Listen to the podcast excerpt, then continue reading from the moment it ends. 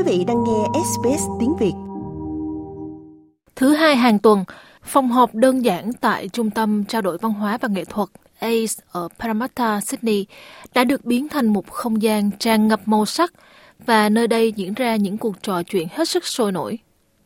Đó là nơi cô Fariba Rahami điều hành một nhóm may vá hàng tuần dành cho phụ nữ có nguồn gốc di dân và tị nạn.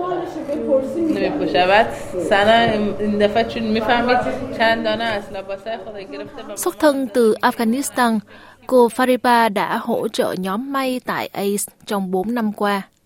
Cô nói rằng các cuộc gặp gỡ này đã trở thành một sự kiện quý giá mỗi tuần cho các phụ nữ vì nó mang lại cơ hội để xây dựng kỹ năng và kiến thức cũng như sự kết nối và cơ hội kết bạn.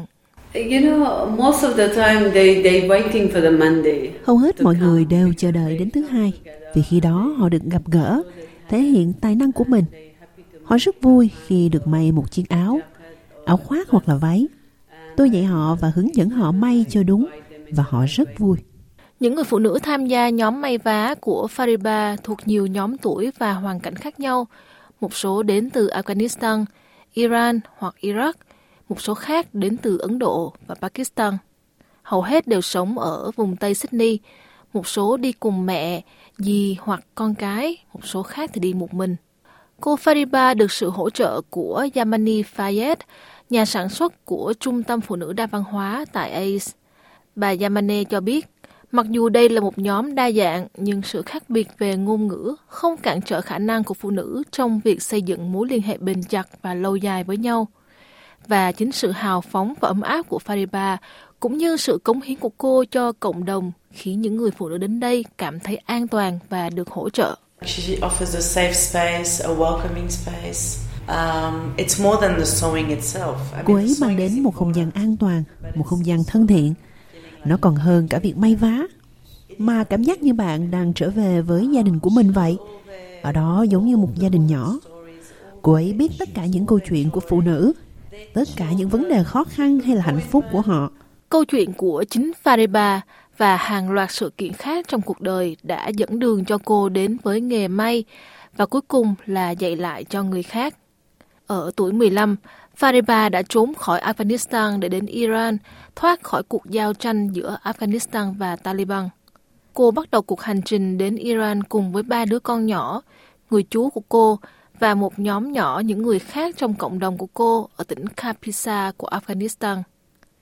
Nhưng trên đường đi, Fariba đã bị lạc khỏi hai đứa con của mình trong lúc chạy trốn. Còn chú của cô và hai người khác đã không thể vượt qua được biên giới giữa Pakistan và Iran on the border of um, uh, Pakistan Iran.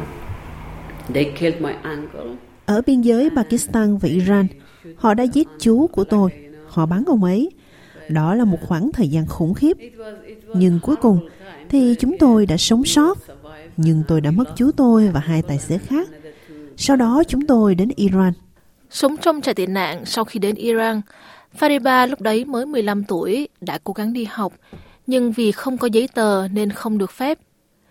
Cô cũng vô cùng lo lắng cho hai đứa con đã bị thất lạc và đau buồn trước cái chết của người chú của mình. Fariba cho biết cô chuyển sang công việc may vá như một phương tiện để sinh tồn. I, I lost everyone Afghanistan, family and then Tôi đã mất tất cả mọi người ở Afghanistan. Và khi tôi ở Iran, tôi không còn lựa chọn nào khác để tồn tại. Công việc duy nhất giúp tôi sống sót là may vá.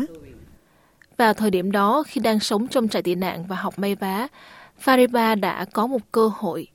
Anh họ của Fariba, người cũng đã trốn sang Iran, đang lên kế hoạch thực hiện chuyến đi nguy hiểm trở lại Afghanistan. Đối với Fariba, đây là cơ hội để tìm thấy hai đứa con thất lạc của cô. Cô và người anh họ đã lập một thỏa thuận.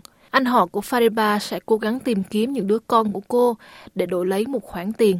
He promised me, he said, I go to Afghanistan. If I'm alive, anh ấy đã hứa với tôi. Anh ấy nói anh ấy sẽ đến Afghanistan. Nói rằng tôi hãy cầu nguyện cho anh ấy. Và nếu anh ấy còn sống, tôi sẽ đưa cho anh ấy 50.000 đô la, 25.000 cho mỗi đứa trẻ. Và Fariba đã đồng ý, còn người anh họ của cô đã rời đến Afghanistan. Sau một năm không có tin tức gì, Cuối cùng, người anh cũng đã trở về Iran và mang theo hai đứa con của Fariba. After one year of no telephone, no letter to send, nothing, I just what I do, did. Sau một năm không điện thoại, không thư từ, điều tôi làm trong suốt thời gian đó là cầu nguyện. Tôi đã cầu nguyện với những vì sao trên bầu trời. Và sau một năm, anh ấy đem về những đứa con cho tôi. Cuộc sống của tôi là những đứa con của mình. Trong suốt một năm lo lắng, chờ đợi và cầu nguyện cho sự an toàn của các con mình, Fariba cũng đã bắt đầu làm việc cho một cửa hàng sửa quần áo nhỏ ở Iran. Và khi các con cuối cùng đã được về với cô, Fariba phải làm việc thêm nhiều ca mỗi ngày để trả số tiền cô nợ người anh họ. Three shifts I was working. I keep one shift for uh, my kids. Tôi làm việc 3 ca một ngày. Một ca làm việc để nuôi con, một ca để có tiền đi học, và một ca khác để tôi có thể tồn tại, sống qua ngày. Tôi chủ yếu chỉ ăn bánh mì thôi. Bánh mì với sốt cà chua, một chút muối. Tôi đã sống sót như vậy đó. Và bây giờ thì tôi đang hạnh phúc. Chỉ trong vài năm sau đó, Fariba đã trả hết nợ và đến năm 19 tuổi, cô cũng đã tiết kiệm đủ tiền để bắt đầu mở một tiệm sửa quần áo nhỏ của riêng mình ở Iran. Fariba cho biết, việc duy trì công việc kinh doanh của cô là một cuộc đấu tranh liên tục. Khi chủ nhà thì tính tiền thuê cắt cổ, còn chính quyền Iran nhiều lúc buộc cô phải đóng cửa hàng. Tuy nhiên, cho đến thời điểm này, Fariba nói việc may vá đã không chỉ là một nguồn thu nhập, mà đó là kiến thức và niềm đam mê để chia sẻ với những người khác trong cộng đồng. Cô đã từng tiếp cận nhân viên Liên Hiệp Quốc làm việc trong trại tị nạn và đề nghị được làm thông dịch viên. Chẳng bao lâu, bên cạnh việc hỗ trợ phiên dịch cho những người mới đến Iran, cô bắt đầu dạy cách may vá cho những người tị nạn mà cô gặp.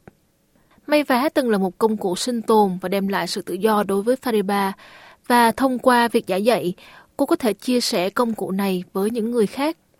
Cô nói rằng kỹ năng của cô đã mang lại cho cô sự độc lập và sức mạnh mà thường bị che giấu, ngay cả trong những tình huống áp bức nhất. A lot of things is going on, but no one like put me down. Rất nhiều chuyện đã xảy ra, nhưng không ai có thể làm tôi gục ngã. Họ lấy tiền của tôi, họ lấy công việc kinh doanh của tôi, nhưng họ không lấy được kỹ năng của tôi.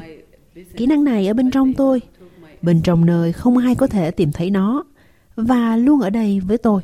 20 năm trước, Fariba đã được cấp thị thực tị nạn tại Úc. Sau 10 năm sống ở Iran, cô lại xây dựng cuộc sống cho mình và ba đứa con ở một nơi mới, lần này là ở vùng Tây Sydney.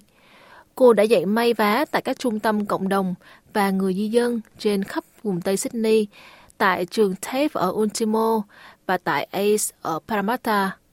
Bà Yamane Fayed nói rằng ý thức cộng đồng mà Fariba xây dựng ở các lớp học may của cô có tiềm năng thay đổi cuộc sống đối với những người phụ nữ đang phải chống chọi với sự cô lập. And really, it is to fight depression and loneliness because a lot of people, unfortunately, Công việc may vá này có thể giúp chống lại chứng trầm cảm và sự cô đơn. Vì rất nhiều người vẫn cảm thấy mình là di dân, cho dù họ đã ở đây được 20 năm. Họ cần tìm sự kết nối, họ cần tìm một cộng đồng nói ngôn ngữ của mình hoặc kiểu văn hóa của họ. Và thông qua trung tâm may vá này, đây là điều đang diễn ra. Quý vị muốn nghe những câu chuyện tương tự có trên Apple Podcast, Google Podcast, Spotify hoặc tải về để nghe bất cứ lúc nào.